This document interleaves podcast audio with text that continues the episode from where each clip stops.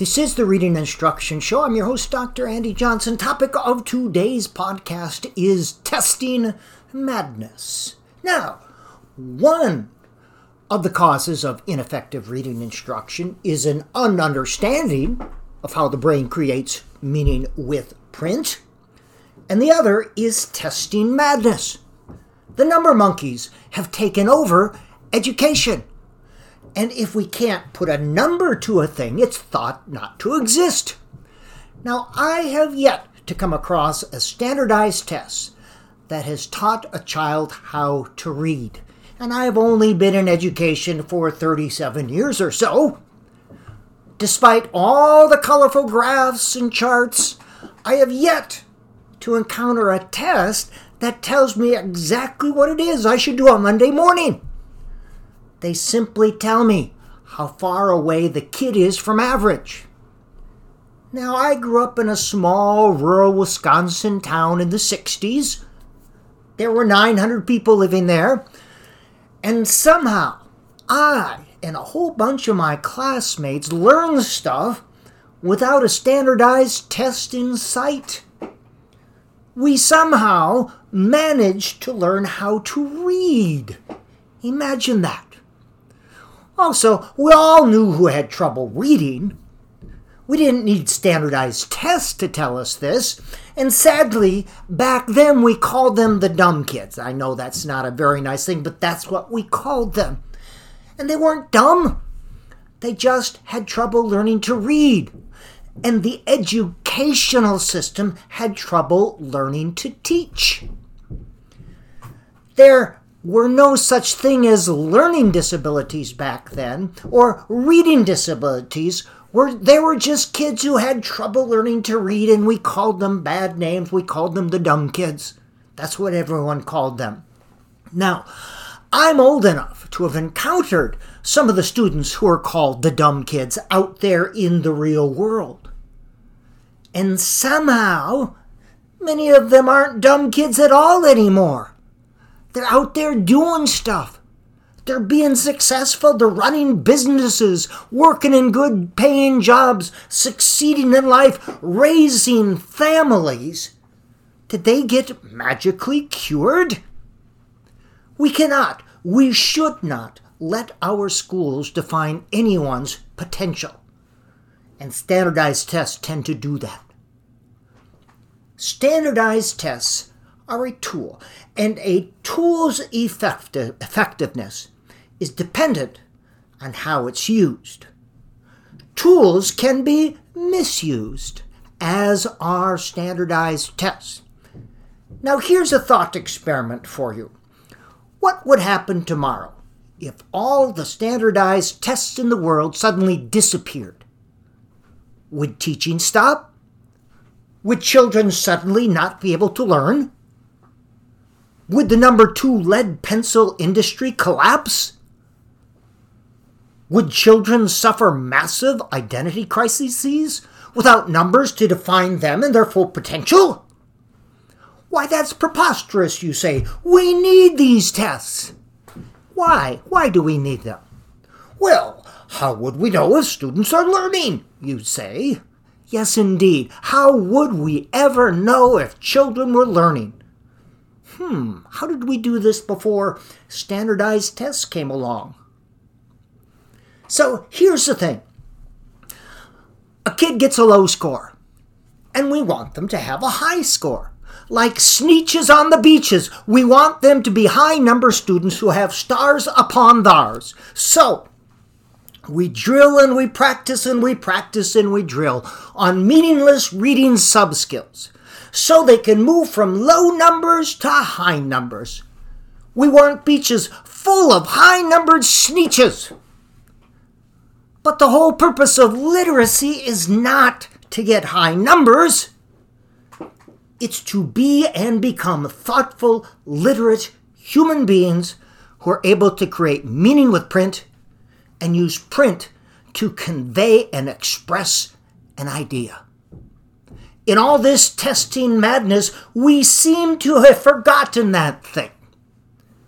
So here's a story about Sally.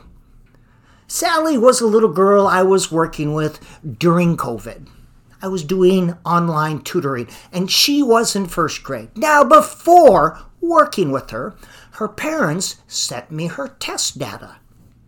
There were fancy charts and colorful graphs that showed Sally's scores on a whole array of meaningless reading subskills. They showed exactly how far she was away from average. And all this data really showed me was that Sally had trouble reading. Okay, we already knew this. Her parents knew this, her teacher knew this, and Sally knew this. The numbers simply quantified what everyone already knew. So, what was the purpose? And then I talked with Sally's father. Sally's test data said one thing, but a conversation with her father said something a little bit more insightful. Turns out that Sally was a bit anxious and insecure. She had a younger sister who was very capable and somewhat assertive, and Sally didn't want to be wrong. Being wrong or being seen as not able was terrifying for her. So she got a bit locked up when she didn't instantly know something. And when she got locked up, she didn't like what was making her locked up. She developed an aversion to it. And she developed an aversion to reading. Now, as an aside, we often discount the impact of emotions on learning. But here's the thing we emote and we learn with the same brain. It's silly to think that one would not impact the other.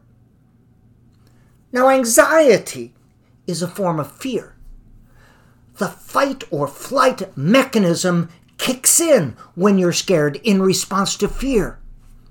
Stress triggers the body's fight or flight mechanism, and the body reacts by pumping out an increased production of the three stress hormones adrenaline, cortisol, and norepinephrine. Now, our bodies are well equipped to handle short bits of stress. However, production of the fight or flight stress hormones over time, which is called chronic stress, can atrophy areas of the brain that control emotional regulation, empathy, and social functioning.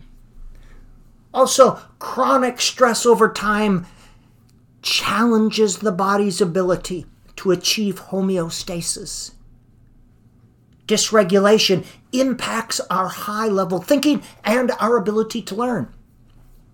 Emotions impact learning. Learning impacts emotions. Emotions impact teaching. We'd be silly not to attend to students' emotions in a very significant way. We would be, dare I say it, teaching disabled. And a lot of our struggling readers are a bit locked up just like Sally. So the question is what are we doing to unlock them? Are we doing more to lock them up than to unlock them? Now back to Sally. I met with Sally then twice a week for 30 minutes. Based on the conversation with her dad, I did a lot more listening and nurturing and supporting than anything else. We'd open up every session with a language experience activity, and here Sally would tell me about something going on in her life, and I would write it down on the screen using 24 point font.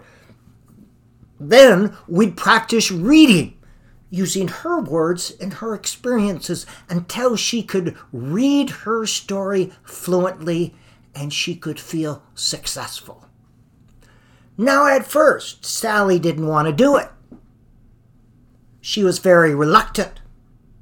So we had to start out with one sentence. Sally, what should we write about today? I don't know, she'd say. Did you do anything fun yesterday? No. Okay, should we write that down? No. Okay, well, what should we write about? Should we write my name is Sally? Is that okay? Yes. Anything else? Nope. Okay, my name is Sally, that's it. And eventually we had a two sentence minimum and initially I had to ask her questions to get these two sentences out of her. That's because she was talking with a strange bald man on a computer. There was no trust, there was no relationship. She didn't know if I was going to frustrate her or make her feel less able or bore her. So it's a bit like holding out a peanut for a squirrel. When she began to see that I was interested in what she had to say, I didn't have to work so hard to get the two sentences out of her. And after a while, when she sat down, she had things to tell me. And I wrote them down. And we read them. And she found out that she wasn't made to feel stupid or inadequate. And I wasn't going to make her do boring stuff or frustrating stuff. We then do short mini phonics lessons. This is called analytic phonics, based on the words in those stories. I'd ask her to analyze words that she already knew. For example, find the word with the b b sound. What sound do you hear? And we'd save her stories, and every day we'd start with the previous session story, and we'd also use them for reading practice.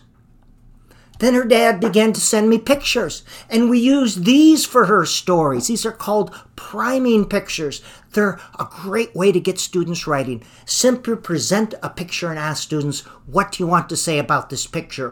What's going on? And then you write it down. So back to Sally, an interesting, wonderful, delightful thing happened. She started writing notes to her parents using temporary spelling she started expressing her thoughts and her feelings, and it was a wonderful thing.